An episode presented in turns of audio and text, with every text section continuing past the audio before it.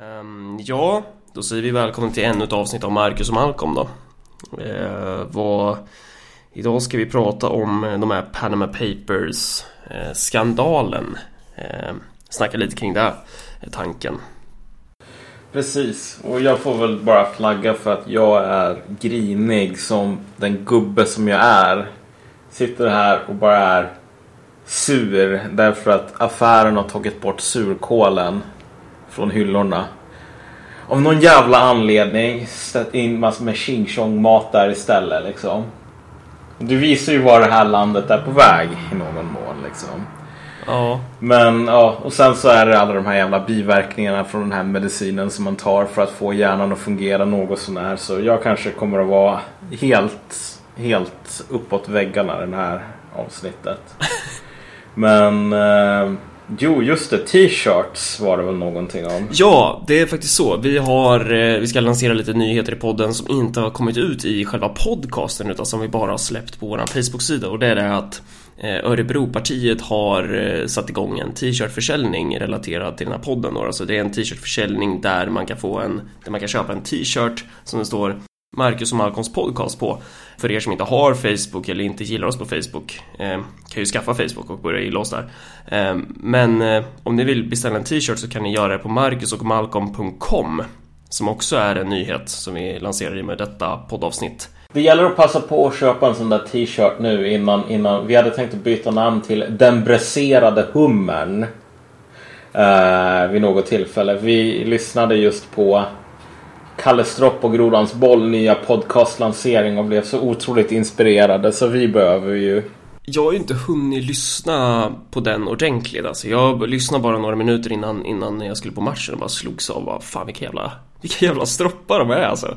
Det, det, ja, men jag ska lyssna mer på den podden. Det, Ja, nej, vi ska inte hålla på och snacka skit om Gustavs Kasselstrand så. Jag menar, det är bara roligt att pika. De verkar vara väldigt förtjusta i namnet Den kokade Kokade grodan.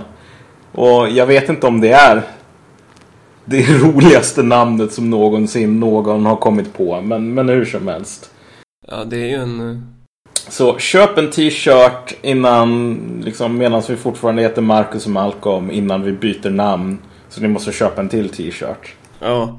Ehm, och det kan man då alltså göra på marcusochmalcolm.com eh, Eller kontakta oss via Facebook. Ska man få en tisha den vägen.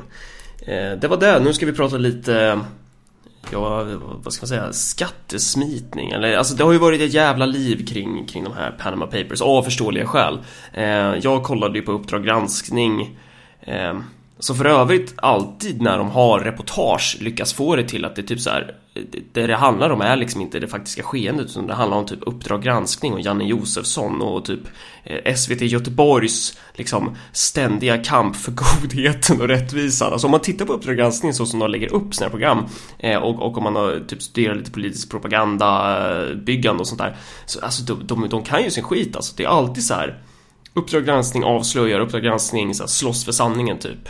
Eh, vilka, vilka är skattesmitarnas värsta fiender? Ja men det är Uppdrag granskning. Eh, men hur som helst, angående skattesmitningsskandalen så det har ju uppdagats nu i Panama Papers att eh, rika människor gömmer pengar i skatteparadis. Ja, det var ju en sån otrolig förvåning. Alltså, men man ska, inte, man ska inte överdriva vikten hos de här papperna men man ska inte underdriva dem heller. Jag tror att det här är viktigt av lite annorlunda anledningar än de flesta verkar göra väsen av det här idag. Alltså, såna här skatteparadis, alla visste att de fanns. Mm. Ehm, Alla visste att folk använde sig av dem. Det enda som egentligen avslöjades här det var förutom bara så här personliga detaljer. Den här personen har så mycket pengar där. Så bara den... Hur ska man säga? Den, den, den nivån på det. Hur satt i system det var och hur, alltså, hur normalt det här är. Och det var ju egentligen någonting som du behövde inte gräva mer än fem minuter för ett par månader sedan för att också inse att det här var normalt, det här var satt i system och så vidare. Men det är alltid en stor skillnad på någonting som är, vad ska man säga, någonting som alla vet om men som är lite grann liksom talas om mellan raderna. någonting som någon har avslöjat. Mm.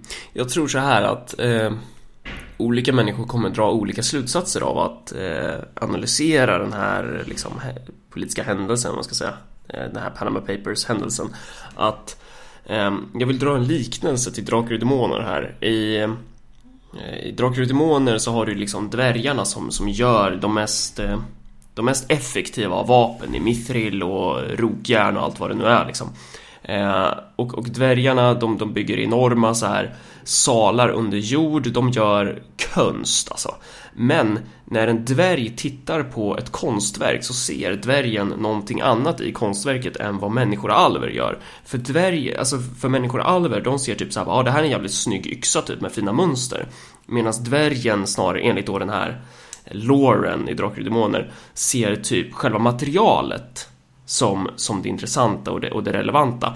Eh, om, om man tittar på Panama Papers-skandalen utifrån de mainstream-liberala eh, vänsterögon typ som eh, huserar på de flesta liksom, stora tidningarna idag så kommer man ju analysera den på ett annat sätt än om man skulle titta på det utifrån ett kanske lite mer marxistiskt eh, perspektiv tror jag.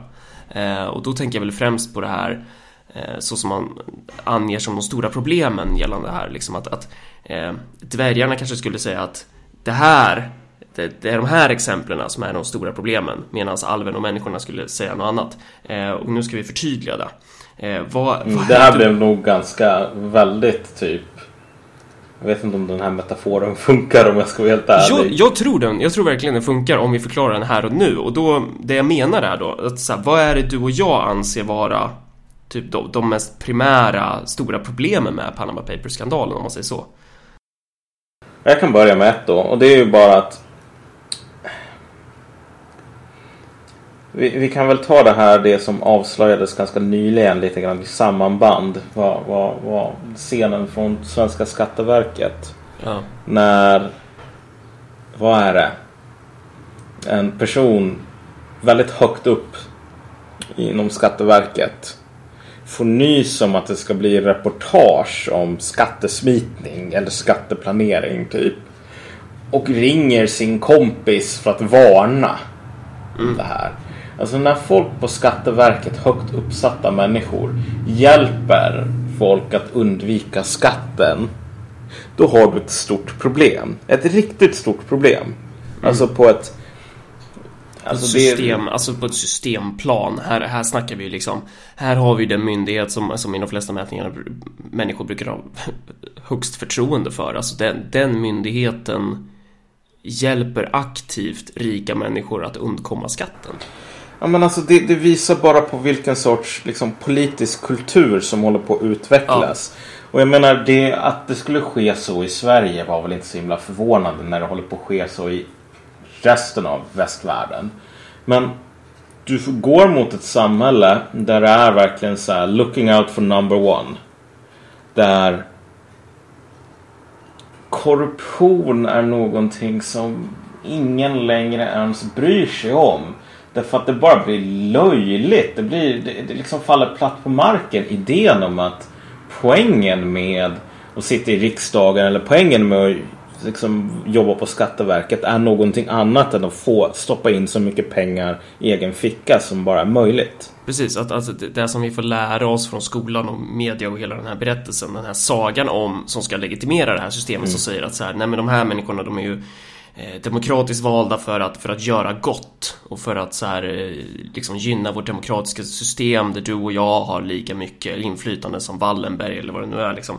Alltså den sagan blir, alltså det blir allt svårare att skarva fram den berättelsen i den här verkligheten. Jag gillar ju att ingen av de här människorna tror på den längre. Inte nej, ens, nej, ni precis. låtsas inte ens tro på den längre. Alltså nej. det går inte att tro på den längre. Ja, alltså de enda som tror på den är ju, är ju typ folk, alltså, alltså inte inom politiska etablissemanget. Men det finns alltså typ så här. Eh, eller ja, nej, allt, allt fler börjar ju, börjar ju inse att det där är ju bara en saga. Och för mig är det här inte ett problem därför att jag är någon sorts liksom älskar nallebjörnar och regnbågar och tycker att allting skulle vara nice om alla var nice. För mig är det här bara ett problem att det som händer med ett politiskt system när det tappar legitimitet Det är att du förr eller senare får en situation där poliser till exempel bara blir, istället för att vara en polis, så blir de bara en person med en Sig Sauer som ger dig order. Mm. Och när sådant händer, då kommer folk att börja skjuta på de här. Eh, och det för alla som är de här jävla revolutionsromantikerna och så bara Åh gud, äntligen så. Ja, ni kommer ha så jävla roligt. Kan jag väl bara säga. Ni kommer ha så otroligt kul. Ehm, i, i, en fra, i, i, I ett Europa där ingen längre tror på liksom staten Mm. eller maktutövning som någon liksom med legitimitet. Precis, det är den, det är den liksom... eh, Det Ja, är men där det, man... det är de tiderna som vi går emot. Ja. Och det här är bara ett, ännu ett exempel på att alltså... Jag menar, det, det blir nästan bara löjligt att hålla på och tala om så här. Vi behöver en revolution, vi behöver ett nytt system. När det är systemets väktare som står där med spade i handen och bara liksom gräver frenetiskt liksom sina egna jävla gravar. Eh, det, det, ett annat problem de, med de här eh, Panama Papers är ju den här fördelningsmässiga aspekten. Mm. Att när de här personerna som är liksom systemets toppar och systemets väktare, när de på något sätt, eh, vad ska man säga? Skattesmitning leder ju till att de här människorna berövas inte köpkraft. Alltså de här människorna har ju fortfarande möjligheten att kunna köpa politiker. Ofta så är de ju politiker själva. Alltså de, de, de kan flyta ovanpå och det bidrar ju ännu mer till det här att man undergräver det egna systemet och det blir svårare att skarva fram sin egen berättelse. Mm. Alltså, Så- Jo men alltså det, det har ju varit jättemycket skriverier nu om att kolla, tänk hur mycket tusen miljarder är det inte som går Europeer går miste om i skatteflykt varje år. Tänk vad jävla mycket roliga saker vi skulle kunna göra med det här. Eh, och det har ju kastats runt lite olika siffror så här. Flyktingmottagning kostar 12,5 miljarder men skattesmitning kostar 10 gånger mer eller vad det nu kan vara. Alltså det, det, det där är fel. Det gäller att inse vad pengar är. Alltså en rik person kommer alltid ha, alltså pengar är Pengar är ju en, en värdemarkör, Ja. ska säga. det är, Det är inte en, det, det är inte samma sak som smör, bröd och ost. Nej, alltså pengar har ju inte ett, alltså Pengar är ju värda en viss, ett visst värde under vissa specifika materiella förhållanden. Mm. Pengar är ju, på ett sätt kan man också säga att det är en vara men själva, själva funktionen är ju bara, vad ska man säga, bytesvärdet. Mm. Det är ju bara värdemarkören, en token. Ja, alltså. Vad, vad, om du äger tusen miljarder. Alltså för, för det gäller ju att poängtera så här att pengar, bristen på pengar kan aldrig vara statens problem. Därför att staten har alltid möjlighet, i alla fall Sverige som kontrollerar sin egen riksbank, har alltid möjlighet att trycka upp oändligt med pengar i sin egen valuta. Och problemet med det är ju bara att trycker upp oändligt med pengar Då kommer ju bananen att kosta oändligt med pengar också För att då kommer det vara mer pengar i omlopp Vilket betyder att varor i relation till pengar Alltså värdemarkören pengar kommer Mm. ju bli dyrare liksom Ja, så att problemet med skattesmitning kan aldrig vara så här att okej, svenska staten behöver 47 miljarder men det finns bara så och så många miljarder i världen. Eh, sen, sen är det ju såklart, nej precis eh, Utan problemet är ju snarare liksom eh, Eh, de två aspekterna vi nämnde mm. mm. Alltså, vad sån här skattesmitning gör är ju i slutändan att en rik person kan alltid ha första tjing när det gäller att lägga vantarna på de resurser som finns inom samhället. Kommer en rik person kommer alltid kunna äta medans, liksom, om man har pengar då kommer man alltid kunna äta medan andra svälter. Men pengar är inte samma sak som mat. En rik person äter medan andra svälter därför att den kan gå före i soppkön liksom. Men en rik person äter inte på grund av att papperslappar kan förvandlas till soppa bara om man knäpper med fingrarna.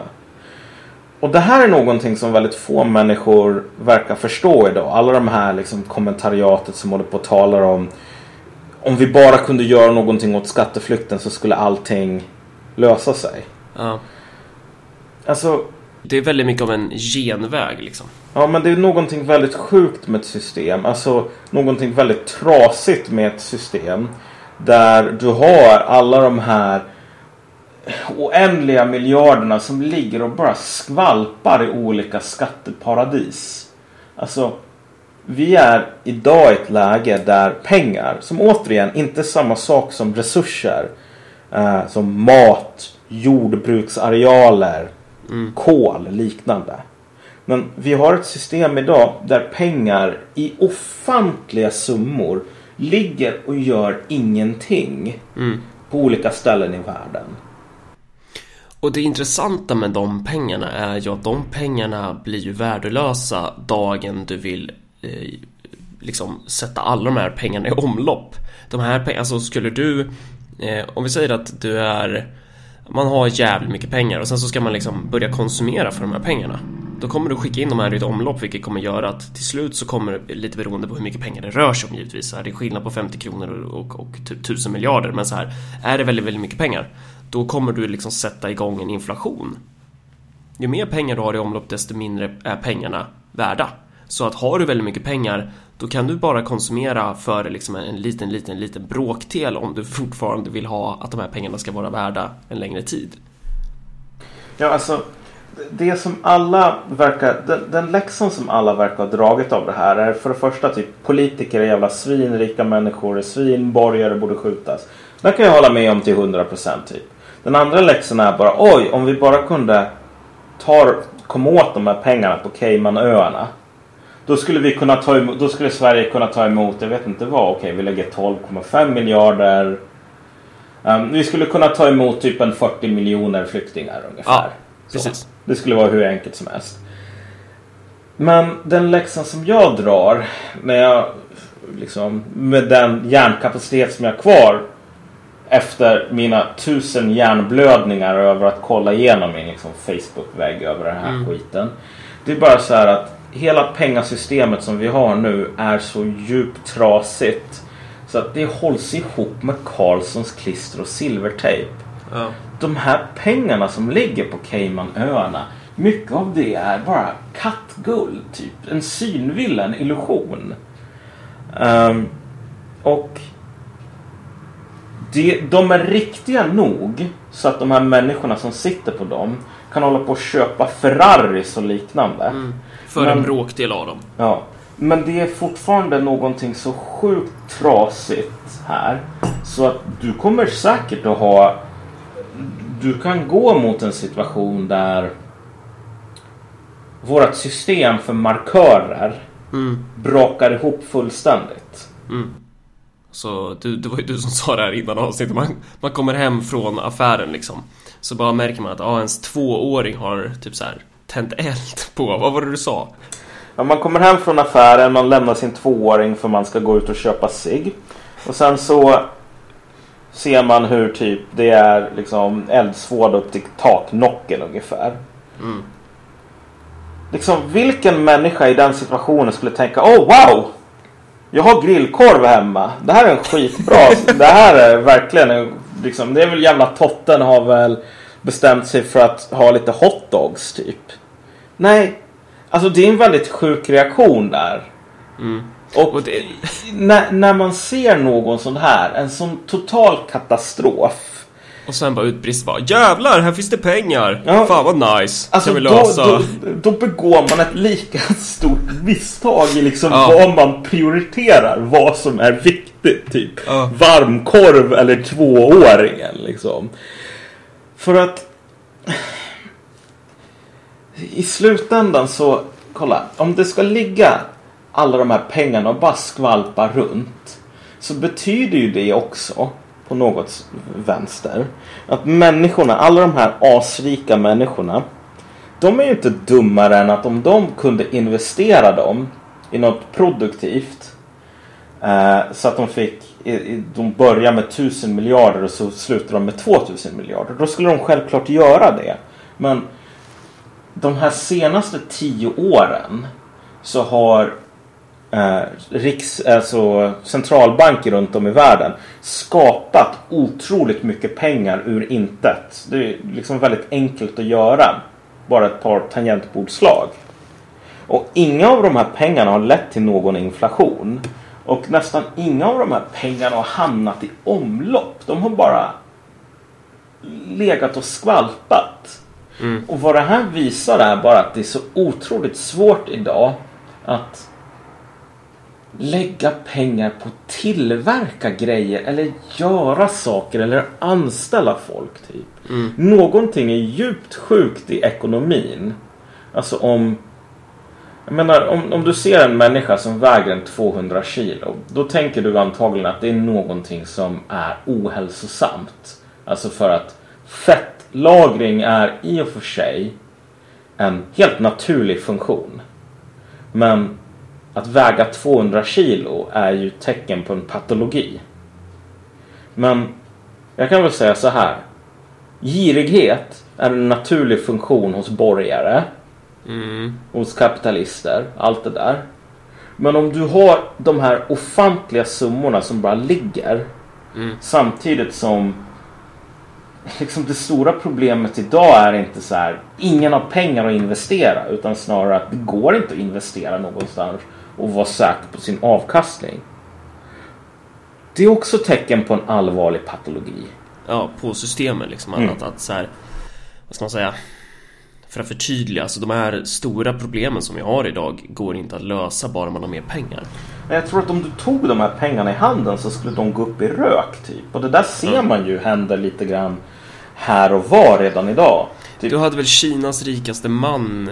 Han var väl det. Jag tror inte han är det längre. Jag kommer inte ihåg vad han heter tyvärr. Men alltså det här är så talande för vad rikedom är idag. En person som är asrik för, för, på grund av sitt aktieinnehav som är värderat till så och så många miljarder dollar. Tänker så här, okej.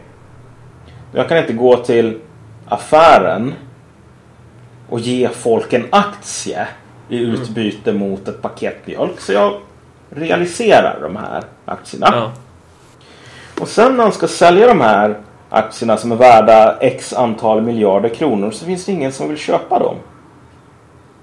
Och helt plötsligt så måste han skriva ner det här x till typ x minus liksom 50 procent. Så över en natt, trots att egentligen ingenting har hänt. Jag menar det här företaget finns ju fortfarande. Det, det försvann inte från jordens yta. Hälften av dess anställda produkter blev ju inte bortförd av aliens. Men han kunde ändå bli hälften så rik som han var en timme innan. Bara genom akten att försöka sälja de här aktierna. Det är det som, det är, det som är liksom vad jag menar med att mycket av de här pengarna det är verkligen så här, det är en synvilla. Ja, och därmed alltså så här, skattesmitning är ett enormt problem. Men man måste, alltså, man måste förstå det från rätt synvinkel liksom. Alltså det är ett, det är ett enormt problem och de här jävla asen som gör det Det är klart man ska gå, gå hårt mot dem liksom. Det är ingen snack om den saken. De kommer ju alltid kunna använda en liten del av sina pengar till att tränga, köpa politiker, tränga sig före i kön, allting sådant. Och fortsätta leva på det svenska folket. Mm. Eh, och det, det tycker jag i alla fall du och jag är ett problem. Och det var här jag menar, nu vill jag återgå till den här metaforen innan vi går vidare angående svenska folket. Att så här, eh, så på samma sätt som en, en, liksom en dvärg ser annorlunda på en mithril-yxa kontra en människa, de ser olika saker, så kommer man se olika på Panama-skandalen lite beroende på vilket perspektiv där man utgår från. Liksom.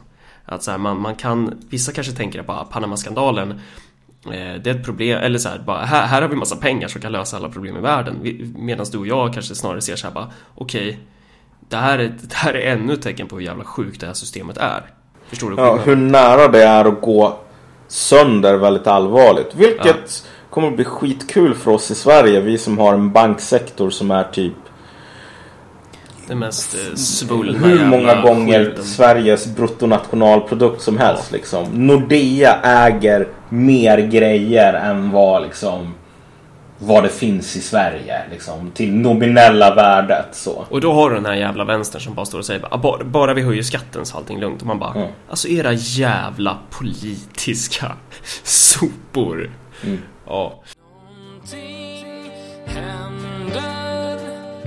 Det är nåt stort på gång med våra vänner. Det är Marcus och Malcolms på... Hur som helst, eh, angående vänster och allt vad fan det är. Eh, jag läste en text på Motgift angående det här. Eh, motgift är, vad fan ska man kalla det? Det är väl någon... Eh, vad kallar de sig? De kallar sig den Sverigevänliga portalen tror jag, den Sverigevänliga podcasten. Eh, bland annat så är det lite folk som tidigare varit med i Svenska motståndsrörelsen med då, där. Eh, och eh, de skrev eh, en text om det här som var typ så här, ja några miljarder hit eller dit typ så här, vad spelar det någon roll typ? Alltså de, de på motgift så upprörs man över att eh, eh det som de då sätter inom citationstecken, andra Sverigevänner Eh, uppmärksammar den här skattesmitarskandalen för att de menar på att det är farligt att erkänna den här skandalen eller det är farligt att, att gå in och börja prata om såna här saker för det här är materiella saker liksom. Det här är materiella, det är ett materiellt problem, det är en kostnad typ. Att man, man, man ska inte prata i termer av att invandring kostar mindre än skattesmitning för att då så argumenterar man på, på vänsterns planhalva och då då kommer man helt enkelt förlora. Och det de framför då som man ska säga det är typ så här att det spelar ingen roll hur mycket svenskar eh, jobb, eh, håller på med skattesmitning. Eller vad ska jag säga, alltså det här materiella, den här materiella aspekten spelar typ ingen roll för, för de här människorna för att typ materiella problem som, eh, som utsugning eller skatteflykt eller vad det nu är, det, det är skitsamma bara det är eh, svenskar som är, fortsätter vara svenskar typ. Men de här människorna är så jävla idioter och det är inte på grund av att de är nationalister så, det får de väl fan vara. Liksom, de får väl bli saliga på sin sak. Men de är idioter på grund av att de tror att vänstern har rätt på sin planhalva. Liksom. Att okej, okay, mm. om vi nu hade de här miljarderna då skulle liksom inte invandring vara äh, äh, ett problem. Typ. Ja, det, det, är också, det är ju ett problem. Det andra grejen är ju att de är så här att de inte, att de inte ställer sig frågan så här som nationalister, som jag som, som socialistisk patriot och, eh, och någon form av nationalist skulle säga alltså, vad innebär Panama Papers, vad innebär skattesmitning, vad innebär det för svenskhet? Ja, nej men precis, alltså det visar ju på något sätt för dem det, ja. det som jag kan säga, för jag brukar inte kritisera folk som inte delar mina värderingar i, i termer av men det som du säger, det är ju inte förenligt med mina värderingar så därför har du fel. Utan jag försöker bara kritisera folk utifrån deras egna liksom, first principles. Och här är ju deras stora problem. Vad är det för jävla svenskt subjekt som de talar till? Om många svenskar inte tycker att det är värt för fem öre att dra sitt strå till stacken liksom. Jag, jag, förstår inte riktigt hur de kan se på det här. Alltså liksom glöm invandring för en sekund. Jag menar, vad säger det här om... Ponera att vi, vi, vi bygger någon jävla liksom force field runt Sverige eller något sådant och liksom har bort alla muhammedaner och allt är frid och fröjd. Vad kommer vara för sorts liksom demos kommer du ha kvar? Där den här sortens systematiserade fusk och svågerpolitik liksom finns kvar. Där exploatering överhuvudtaget inte är ett problem mm. så länge det bara är liksom eh, svenskar som, som gör det. Ja, nej men precis. Därför att det här är liksom överlag rika svenskar som sticker kniven i ryggen på fattiga svenskar. Ja, men det spelar ingen roll för att det, det är ändå det är inga invandrare som kommer in och förstör liksom den här rasliga essensen, den här svenskhetens själ.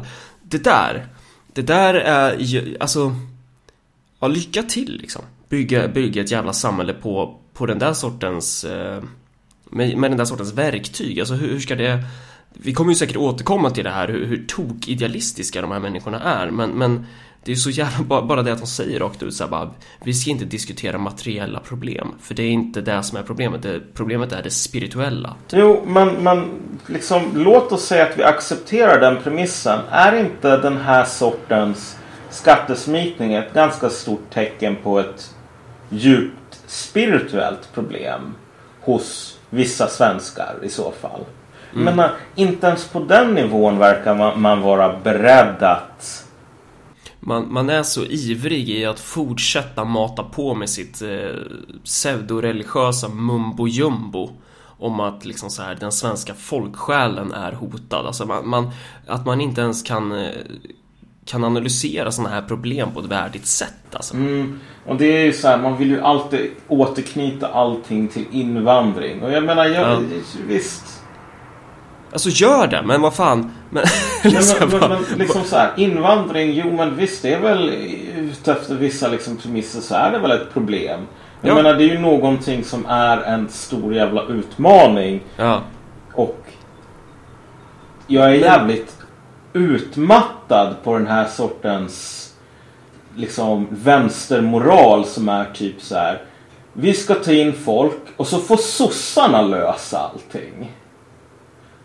Eh, vi, ska in, vi ska inte ha några gränser för liksom hur många som kommer hit. För sossarna får lösa allt det. Sossarna får budgetera liksom. Jag kan ingenting. Vi har ingen systemkollaps för vi har massa pengar här. Ja. Eller vad det nu kan vara. Eh, men men det, som, det, det som är så enerverande med det är ju att, att de säger rakt ut liksom att, att så här, att de inte vill ta itu med materiella problem och men ändå säger sig vara ett projekt för svenskarna och då, alltså fortfarande, då tror man ju på att Alltså klasskonflikt, att, att, att sånt verkligen inte spelar någon roll typ. Att man kan uppnå en harmoni i det här systemet som bara raserar framför oss.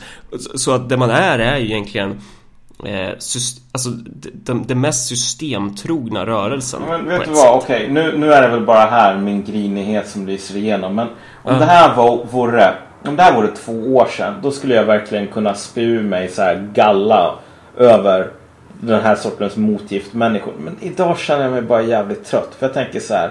När du säger folk som inte vill ta tag i liksom, materiella problem. Ja, alltså de är ju inte ensamma om det, men det ursäktar ju inte att, Nej, de, att de gör det men- de gör. Så, att, så att det går ju inte att säga såhär bara, "Ja, men vad fan gör vänstern då? Jag, skit, jag, jag hatar ju vänstern också liksom. Jag, jag tycker att alla de här idioterna kan dra åt helvete så. Vi behöver ju en ny, en ny politisk kraft om det Jo. var där du ville komma in på. Nej, alltså jag, jag har bara blivit så himla utmattad över att se folk som bara säger så här. eh, Liksom, som bara hatar på sossar ungefär. Ja. Men ändå antar att ah, men det är staten som fixar det här. Det är sossarna som Ja. fixar det. De får ruska fram pengar. Eller de får budgetera på det här sättet. Eller de får lösa det här och det här bemanningsproblemet hos polisen. Jag ska sitta här och så ska jag vara moralisk. Och så ska jag kalla sossar för jävla idioter. Och typ värdelösa, de är inte radikala nog. Men sen ska jag hålla på och tjuta som en strucken jävla gris. Om typ sossarna inte gör typ kirrar biffen åt mig. Mm, mm. Så här, jag avskyr sossar men jag känner de får fan, de är ändå värda någon sorts respekt på något plan liksom. Det som förenar, det som förenar motgift med alla andra samtida politiska aktörer på arenan idag är ju alltså en, en drömmande, alltså så här desperat drömmande om, om någon slags status quo. Ja. Om man ska kunna uppnå harmoni inom typ systemets ramar. Och då menar inte jag typ så här eh, politiska överbyggnaden utan jag menar verkligen systemet i form av produktionssystemet så. Det här systemet som verkligen rasar samman. Och det, det, det, det går aldrig. Ja, Eh, nej men precis. Alltså, när, när vi ändå är inne på det går aldrig, ska vi gå över till den här eh, ÖP-grejen? ja det kan väl jag. En annan grej på ungefär samma tema som, som man kan nämna som, som rör det här också är ju eh, Örebropartiet gjorde en, en film för ett år sedan där vi typ så här ringde upp politiker som fifflade till sig en, en massa eh, pengar från kommunen. Eh, bland annat var det en politiker som hade lyckats komma över 400 000 kronor, det var mer än 400 000 kronor, eh, genom att eh, så ange typ, eh, alltså han fick det i arbetsersättning. Bara det att han var pensionär liksom så att, ja, han skulle inte ha de där jävla pengarna. Eh, och vi ringde upp honom och då sa han typ så här, ja, men han märkte inte att han hade fått de här 400 000 kronorna på kontot. Jag menar, vem, vem gör inte det? När det skulle in 400 000, det är klart man bara säger, jaha, vad, det, jag märker inget. Eh, hur som helst, när han blev ombedd att betala tillbaka det här av kommunen när det uppdagades då, då så gjorde han det på stört. Eh, och sen så var det inget mer med det, förutom att kommunen sa att de hade upprättat en polisanmälan. Nu så här, mer än ett år efter det här har hänt, så har Örebro kommun fortfarande inte väckt något åtal mot den här politikern. Eh, det är ju en grej på samma tema liksom, om, om liksom så här de i toppen av det här systemet håller ryggen på varandra. Att så här, om, om jag hade gått in på en skola i Örebro kommun och snott en massa datorer till ett värde av 400 000 kronor och sedan sålt skiten eh, och sen typ, jag vet inte vad, investerat de här pengarna i aktier eller någonting så att eh, till och med ackumulera på det här värdet och sen så bara ringer kommunen upp och bara hej vad fan gör du? Du får ju betala tillbaka de här pengarna och så betalar jag tillbaka pengarna eh, och sen då förväntar mig att kommunen inte ska ge mig ett straff, att jag ska liksom undkomma straff. Man, man hade ju fått fängelse så det skrek om det liksom. Men, men eh, inte i fallet med de här politikerna. Alltså de har alltså snott pengar och sen bara för att de betalar tillbaka så är det helt chill sen. Eh, och då kan man ju ursäkta det med att ja, men det var tjänstemännen på kommunen som gjorde fel, men det är ju ändå så här. Det här visar på eh, en, en väldigt intressant aspekt av vårt politiska system som bara förvärras och förvärras ju längre tiden går liksom. Men, Att, att så här, vissa, kan verkligen, vissa kan verkligen flyta ovanpå. Det är skillnad på folk och folk, eller vad ska man säga? Det är skillnad på folk och flott. Men om du tänker dig, vad, vad är Erik Åsbrink idag? Före detta svensk finansminister. Han jobbar på Goldman Sachs. Ja. Vad håller Per Nuder på med? Jag tror han sitter i, vad är det, liksom Svenska Bankföreningen eller något sånt. Jag kommer inte ihåg namnet. Ja, eller han Frank Belfrage som var med i Uppdrag granskning liksom. Det är så här, det är samma jävla gegga, alltså det, det är samma jävla folk det där. Mm, precis, och det är så här. Man kan hålla på och typ ösa galla över de här människorna och det förtjänar de. Men alltså det är, det är svårt att underdriva hur allvarligt och farligt något sånt här är. Det här är termiter som håller på att äta sönder husgrunden i slutändan. Alltså, och då kan man, eh, alltså då kan man ju välja att vara de här personerna som står vid sidan av och typ jagar, alltså slåss om att själva få bli termiter. Eller så säger att termiterna spelar ingen roll, bara de är svenska. Eller så kanske man ska vara den politiska aktören som bara så här, vänta lite här nu. Det här är ett problem, vi måste göra någonting åt det här. Jo men definitivt. Därför att när du väl kommer till den punkten där systemets egna, vad ska man säga, avatarer håller på och nallar äh, äh, guldemaljeringen i liksom den förbjudna staden typ. Du vet som, som enuckerna gjorde liksom sista äh, liksom innan, innan kejsardömet fall, sö- föll sönder liksom för sista gången i Kina. Alla höll ju bara på att sno grejer. Det var det enda som folk gjorde i den förbjudna staden. Och sno, sno, sno. Stoppa upp så mycket som man kunde i egen ficka liksom. När alla har den attityden. Då kommer kejsardömet att falla. Då går du mot såna, liksom en sån period typ. Och det är typ där vi är idag. Och jag tror att väldigt många som håller på och talar om revolution och typ allt är skit, bla bla bla. De fattar inte att liksom, be careful what you wish for. Ja, verkligen. Och också så här sättet som man ser på systemets fall. Alltså, eh, när man säger så här att alla de här pengarna skulle vi kunna använda till att lösa alla de här stora problemen. Det man landar i då är ju bara en uddlös populism eftersom att man förstår ju inte hur systemet de facto fungerar. Och om du inte förstår din omgivning kan du inte förändra den. Så att för att göra den här uddlösa populismen till en sylvass populism så behöver man ju kombinera den med liksom en ja, men marxistisk förståelse eller, eller en förståelse överlag för vad fan det är som händer liksom. Och det är först då man kan bli farlig på riktigt och eh, så här eh, se till så att termiterna försvinner. Panama-papperna illustrerade var inte så här att folk är giriga. Eller att skatteparadis finns. Eller att vissa människor inte tycker om att betala skatt. Allt det här var känt sedan tidigare. Vad det illustrerade, de riktiga lärdomarna här. Det som är verkligen viktigt att ta med sig om man är modig nog att faktiskt göra det. Det är ett. Um, termiterna håller på och liksom äter sig igenom husgrunden riktigt jävla snabbt. Och det är ingen som ens bryr sig om att göra någonting annat än att hålla på och sno idag. Två. Hela det här pengasystemet. Alltså återigen. Pengar är inte samma sak som grejer. Det är ett system för ett markörsystem. För att avgöra vem som får första tjing på grejer. Det håller på att gå sönder i grunden. Också. När det väl går sönder.